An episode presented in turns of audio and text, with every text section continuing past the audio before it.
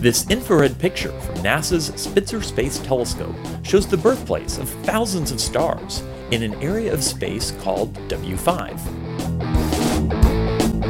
The empty spaces are where giant stars have blasted away most of the gas and dust.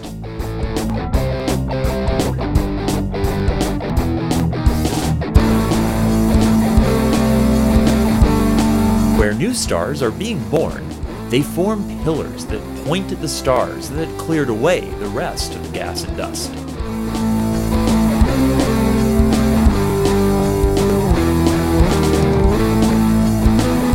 In visible light, most of this dust is too dark to see.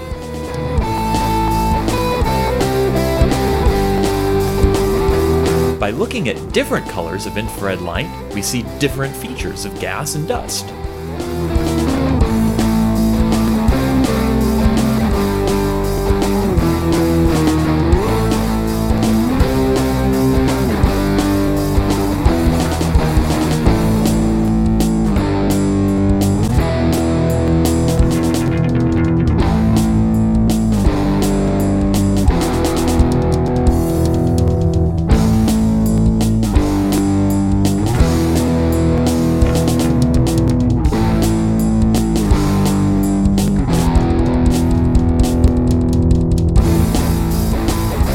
Images like this help us learn more about the universe and how our own sun was born.